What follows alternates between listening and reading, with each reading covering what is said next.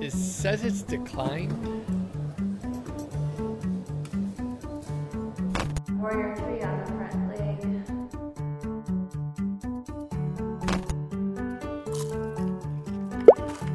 What? Why are you gonna judge me? You don't know my life.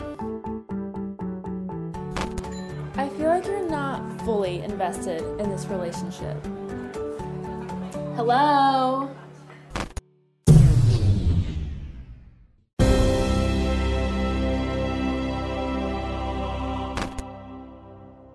Well, welcome to all eight of our campuses as we begin uh, or continue our reboot series.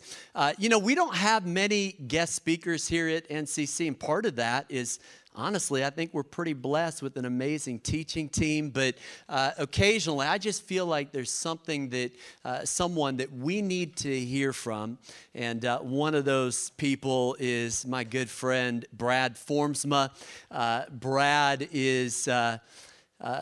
Is an expert in, the field of generosity, but, but that doesn't do it justice because uh, I've rarely met anyone that's more infectious in terms of the, the creativity and the joy in giving to others and not just uh, monetarily, but with his life in some unique ways. And so a few years ago, he wrote a book called I Like Giving.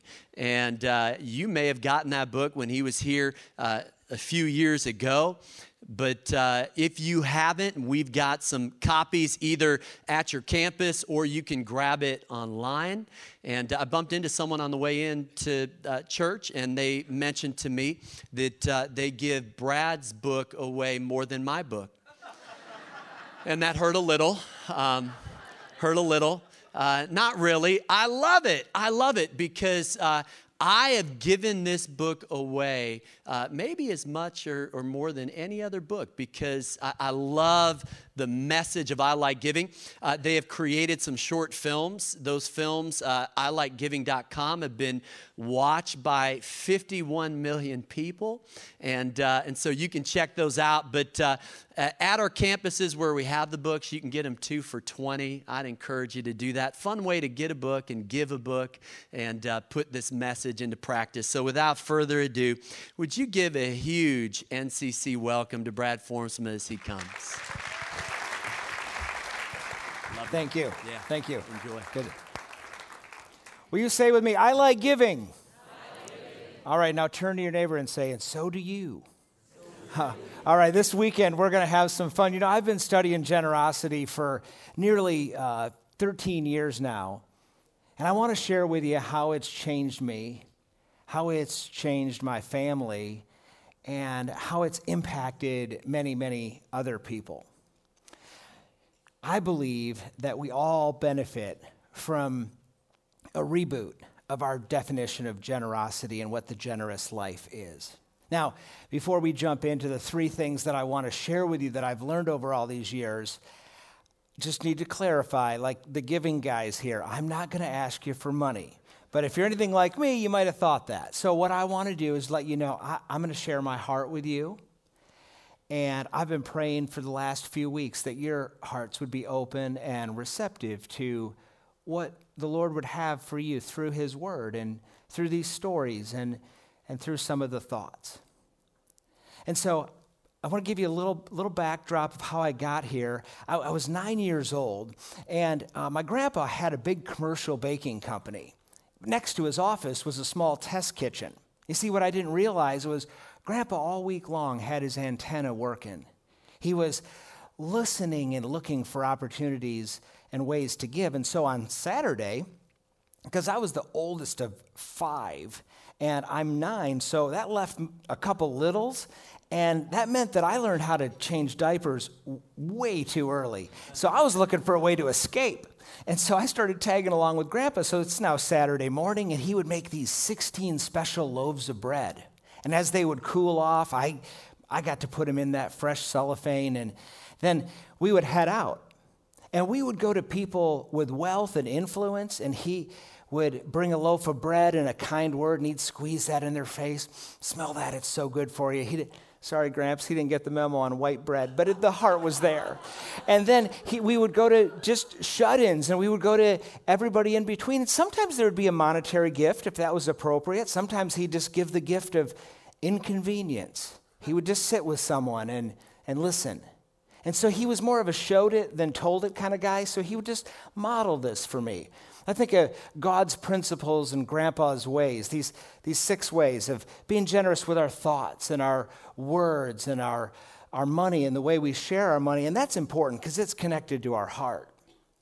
We can be generous with our influence, the way we share our stuff and our time. And so he would just begin to show this to me. And time went on. I started a business, had that for a number of years. And in 2005, I was on a run and everything seemed to be lining up in my life with family and marriage and kids and all this. And it, something was missing. You ever have that where you're just like, I think there's something more? And I kept reading about the, the, the, work of the Holy Spirit in our life and how He's our guide. And I was on this run on a natural beauty road in Michigan, which is code for sloppy, gravelly, and uneven. But, you know, we have these names. And I was like, Lord, what do you want me to do? And I got this vision and this message. I'm going to use you to encourage people in their giving. You're going to bring greater hope and joy to many You'll influence influencers, and then they'll take this message, this is my heart, uh, in, into the world. And I thought, well, what in the world do you do with that? I don't even hardly leave for spring vacation. But I purposed it in my heart, and a few years later, sold the business. And by the way, I sold a, a smaller service business in Michigan. I have to work just like everybody else. And so sometimes people say, You sold a business. That sounds like, you know, yeah, pick something fun. Go talk about generosity. No, I just, God called me into this, into this work. And so I started pulling people together and having conversations about generosity and, and what it meant. And I started to realize that it was such a dynamic area, and there was something powerful when you use stories to message about generosity. And so, the first thing I want to share with you that I've learned that I think will be helpful for you is the idea of awareness. When we move from awareness to action, miracles happen. We got to get our antenna working. Grandpa got it working, and then he modeled that to me. And so as we move into awareness for our family, boy, I went down and got our newspaper one day. We lived in Grand Rapids, Michigan at the time, and there's a picture of a Sudanese father and son in the newspaper. And this article went on to say that uh, th- these refugees, they were firebombed out of their village. They lost friends and they lost family. And now they're got clothes on their back and a couple bikes. And as I read further, I realized some thugs had stolen their bikes, and that was the dad's way to work. And the other bike was the son's toy. And I'm like, you've got to be kidding me. This is crazy. So I run into the house, and we pull a 10, 7, and 2 year old, our kids together at the time, and now, just a little footnote I married somebody opposite from me. So I'm kind of the idea activator guy. My wife, she likes everything all planned out. And so these kind of giving things, you, you know, you got to bring the kids in because it softens the future conversations. So I say, What should we do? And my oldest son says, We got to go get them bikes. And I'm like, You're right, we got to go get them bikes. And so we head on to the books, the bike store, load them in the back of the minivan. We're driving down the road, and a few miles in, she says, Hey, uh, idea guy, um, what's their address? Oh, no, they didn't put it in the newspaper. Of course, they don't put that. So I call the church, and the church says, Oh, just give the bikes to Wheels for Jesus. And I'm like, No, this isn't about Wheels for Jesus. I want to model generosity to my kids like Grandpa did for me, and they have an immediate need. And so finally, the guy gives us the address. We spent four hours chasing around town, and finally, we found it. And when we did, because of the language barrier, all the dad could say is, I like bike, I like bikes. He's on the bike driving down the street. And as we get in the car that day, the trajectory of our whole family, my life changed forever. That one story. And my wife said to me, you know, as we drove away, I kept hearing that there's going to be hundreds of bikes in that front yard. There weren't any bikes. I think the Lord had an assignment for us. And then my oldest son said, Dad, I know we were going to go to the water park this afternoon. Boy, that was, that was way better than going to the water park. You know, when the younger you get that, I, that the joy that comes from realizing it's more blessed to give than receive. That's my heartbeat when it can just push this message down into the lowest parts of a family or into your life. It's a, it's a powerful, powerful force. Galatians 6:10 says, "Therefore, as we have opportunity, let us do good to all men." And Paul's sitting there saying, "Look, this is a privilege we get to give. But sometimes that reboot's necessary because we start to turn it into duty and we turn it into other things. And that's okay. So I travel across the country a fair amount. I was heading to a business to speak about generosity because there's companies that are already generous. They want to continue to have people come in and reinforce that in their culture. They know it's good for business and it's good for the hearts of their people. And so I'm going through this airport bathroom, and those of you that travel know hey, airport bathroom clean, that's a bonus. So I'm in one, a clean, I got a bonus bathroom. So I noticed the cart's all organized, and there's this guy, he's just doing a great job cleaning. And I get that nudge. You ever get it like, you should say something? And I'm the giving guy, and I totally denied it. And I walked out in about 10 steps. I just love how the Holy Spirit's gracious. He's like, nudge again. Okay, I I'm going to. So, uh, so I walked up to him. I said, Sir, I just want to thank you. I travel, and, you know, the clean airport bathroom, it's, it's a bonus. And he smiled, and I reached out my hand to him, and I said, I'm Brad. And as I turned, his big hand buried mine, and he said, I'm Conrad. And I noticed his arm his uh, name patch was empty. I said, Oh, Conrad, if you worked for me, your name would be on your shirt. I believe you matter and you're a good man. And a big tear welled up in the corner of that man's eye, and we had this amazing smile as I floated away. And I showed up at the coffee shop where my wife was waiting for me. She's like, What happened? You're glowing. I said, Just went to the bathroom. No, I said, I said, I just met Conrad. She's like, Who's Conrad? I said, Let me just sit in this for a minute. I just want to sit in this. It's more blessed to give than receive. You know, if there's one thing today that you take away, who's your Conrad? Maybe you work with Conrad, maybe you don't like them. Might be an opportunity for you to move at being generous with your, with your words.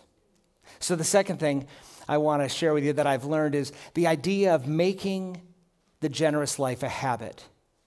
Make the decision today that I want to aim at generosity. You know, I don't get it right all the time. I think that's why the Lord called me into this work. He knew I needed 24 7 to be focused on this. But if you make that decision, I believe He's going to meet you there and help you grow in the grace of giving. You see, our family, we love to give regularly to our church. And we also love to make some other economic decisions that let us have a little pile on the side that just, it's not so much, but just enough to be able to respond, you know, to that immediate need. And then one day my oldest son came to me and said, Dad, my buddy, his, his dad's really sick, and the doctor's saying two months to live. And um, I just feel like our family could do something for them. What could we do? And so our family talked about this, and we decided, you know, in this season, they probably have bills that we wouldn't know about, couldn't ever figure out. And so we decided to get a prepaid visa. We were going to do one of those stealth giving things where we would just send them a little note, and we all got in the van, drove over there, and dropped it off at the front door. And we thought we made a clean escape, but they saw us on, on the way out. So they knew it was us. And, and unfortunately, two months passed and, and that man passed away. And three weeks after that, a note showed up in our mailbox and it said, Dear Brad and Laura, my husband Tom was pacing back and forth in our living room, asking God to provide money so that he could put new tires on my car so that I would be safe before he went to heaven for the creator of the universe, he works through us to be a part of answering prayer. I just want to say that again. I mean, he trusts us enough to respond to a, another person's prayer. And I don't even know this guy, but I'm telling you, I've had some thoughts like, what's that going to be like when we pass on that road in heaven? Like, hey, man, thank you. I like tires, right? But we got to have our antenna up. and we got to have our antenna up working. And you know what I didn't, what I didn't share with you is that two two months before uh, my son came to us, I sat in a doctor's office and and the doctor said, you know, you have a rare form of leukemia, and that's a blood cancer, and, and you have 24 months to live if you don't um, do something. And now there's a pill that's 300 bucks a day, and it works sometimes. And my life flashed before my eyes. You start to think about who's going to walk your daughter down the aisle, who's going to take care of your young family. And then you go, I went to my foundation in, in the hope of Jesus and the decision and the habit that we made to live generously through whatever was going on. And so, what happened for us was that because that decision was made, I really believe that I didn't, I didn't miss out that opportunity to buy tires. I think I would have chickened out. I was, I was scared. There were some times in the middle of the night that I'd look out the window and go, wow, this isn't good. And yet, because that decision was there and the habit was there, even when the storm in life comes through, and you know, you're going to have your life pass through, flash before your eyes, or you already have.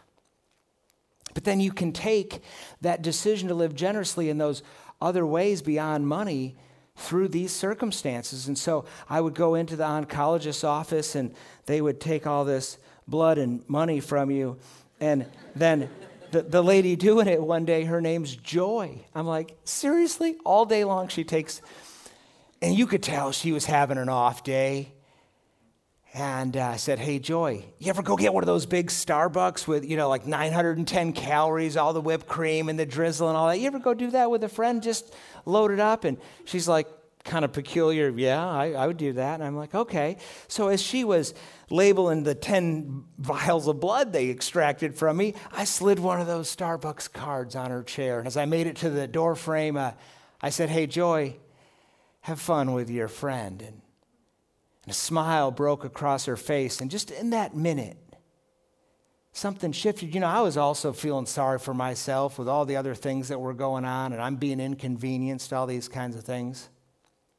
Well, about a year and a half ago, the doctor called me in and he said, Hey, I've got eight people. I'm going to put through this study, which basically means I'm going to take all of you off the medicine and I'm going to see what happens. And so seven of those people um, over the last year, uh, the, the disease unfortunately returned. And it didn't return for me. And so I like healing is that story. Yeah, there's, yes. Thank you, Lord. Now, I think this is okay word at church. I'm not going to be back next week, so I'm just going to say my doctor, he's pompous. He knows everything. Just ask him. And so we're in his office, and I said, Doc, I think we're dealing with a miracle. And he said, No, statistically impossible. And I said, Well, what about spontaneous remission? Now that happens. And I'm like, I thought that's what you guys said the medical definition of a miracle was. Anyway, then he goes, Hey, I like those shoes. And I'm like, Oh, well, thanks. We just went from miracle to shoes. Oh, okay. And uh, then he comes back to the shoes. Hey, I like the buckle on the top of your shoe. That's, that's great. And I'm like, Okay, I, I got it. Yeah, th- thank you. He comes back to the shoes for the third time. I like the stitching. So I say, Doc, um, well, what are yours like, size 10? No, you think you're so smart. They're nine and a half. And I'm thinking, no, you're so dumb. You just gave the giving guy the answer. Because I got in the car, went down to Nordstrom Rack, turned down the aisle, walked up, and there they were, glowing, size nine and a half. Now, I wrote him a note. I said, Doc, thank you for using your God given gifts to help a guy like me stay around a little longer. And then I think Jesus is okay with the second sentence in the note. I said, This will help you be one step more like me.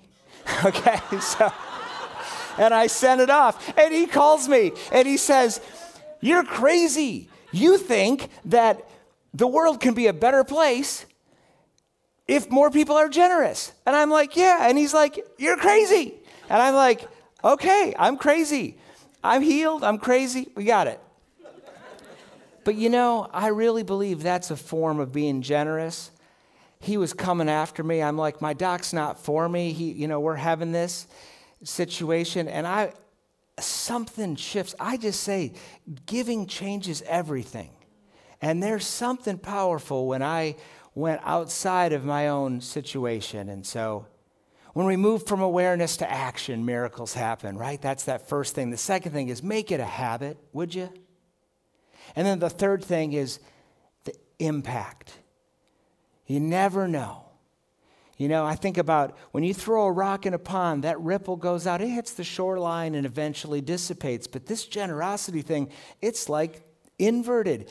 It goes and it ripples farther and out. The generosity ripple just keeps on going. Grandpa modeled an influence for me, and it happens. One of my favorite ways to clarify and qualify a giving opportunity, just ask a question. I was reading in James about widows and orphans, and my grandparents had passed away, and I thought, where in the world, how do I engage? Where do I find the need?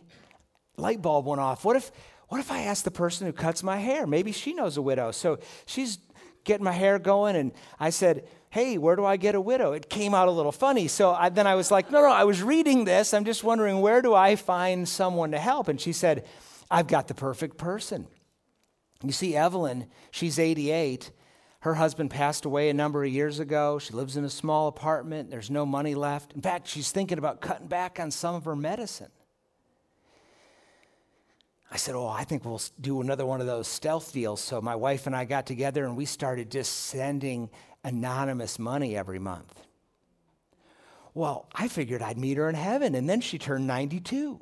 So I thought, hello, I should go meet her. So we went out for a cup of coffee. I mean, she's this short. I'm, and we, she just glows. And I learn so much from her about being generous with not having so much in the financial realm. And yet, whatever she had in the financial realm, she was giving part of that. Found out she was slicing off some of our check to do things for other people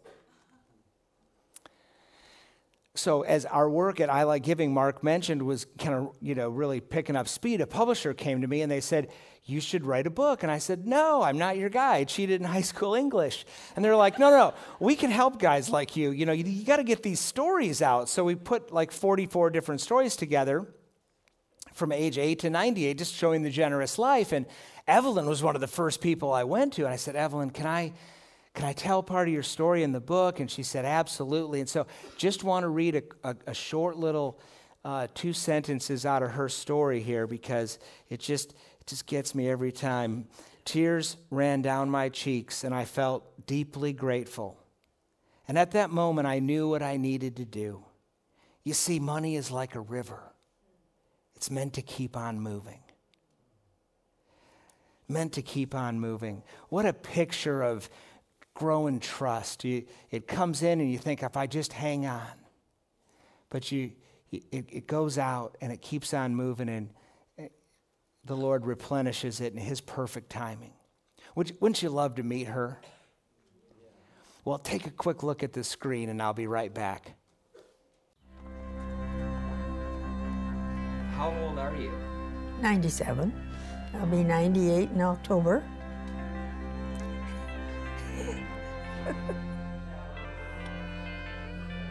I live in a retirement community. And we used to have a bus here to take people to the grocery store twice a week. And they gave that bus up. I don't know why. So a lot of people were stuck around here. Like my neighbor Joyce, who was a very shy person. She said to me, Well, if they don't get another bus, they'll find another place for me to live. And she said, I just don't want to go anywhere else. I said, Joyce, I'll get you to the grocery store every week. But I lost my driver's license because somebody thought I was too old. But I didn't have a mark against me at all. I was heartbroken at that. I really was. It made me feel old. It made me feel useless.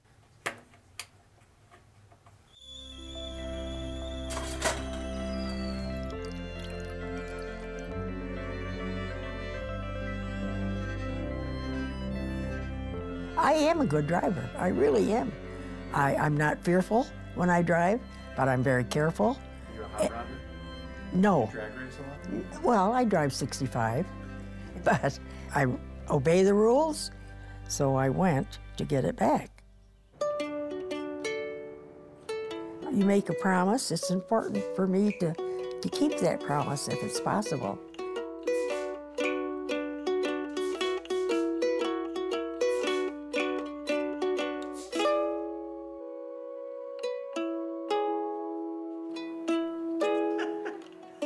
And I passed it.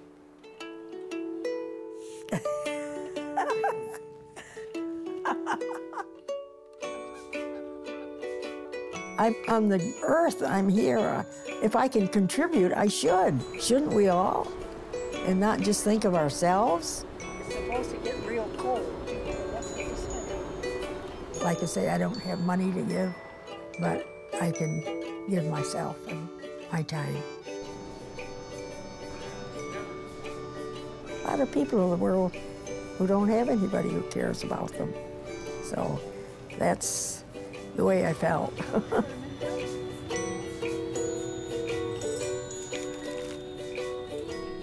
We're asked to love our neighbor, be a friend. That will give you joy.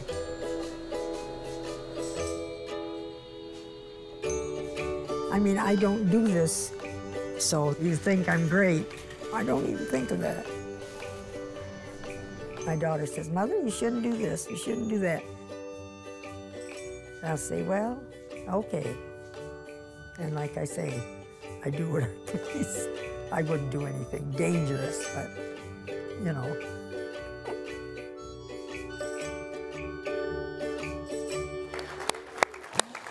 Oh, man. You know, uh, a little over a year ago, got the call, 98, Evelyn went to heaven. And that, that whole week, I look back on that whole week and it, I was sad. And I, I kept saying, Lord, what, what's going on there? And you realize how much that treasure and heart connection happens. And uh, I got so much joy and learned so much from her. What a sweet spirited person.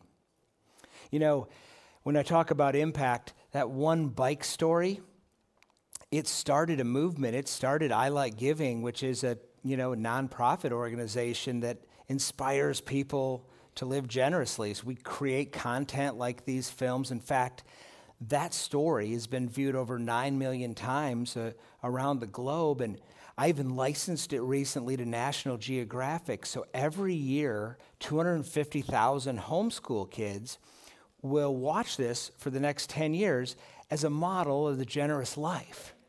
And so there's just something powerful about one question getting a haircut and meeting Evelyn, and it just continues to ripple. And people ask me all the time, like, well, how is I Like Giving funded? And it, I, I think about Daryl, who gives to us through his donor advised fund, he just said, Look, I, I believe in this message and I want to give more and I want other people to give more. So that's what we do. So that's kind of how that works.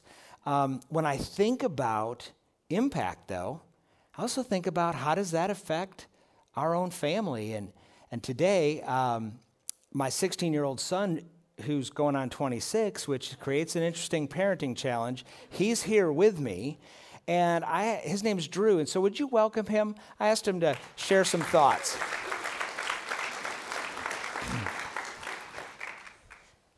Today, I want to share with you what it's been like for me being around this generosity conversation.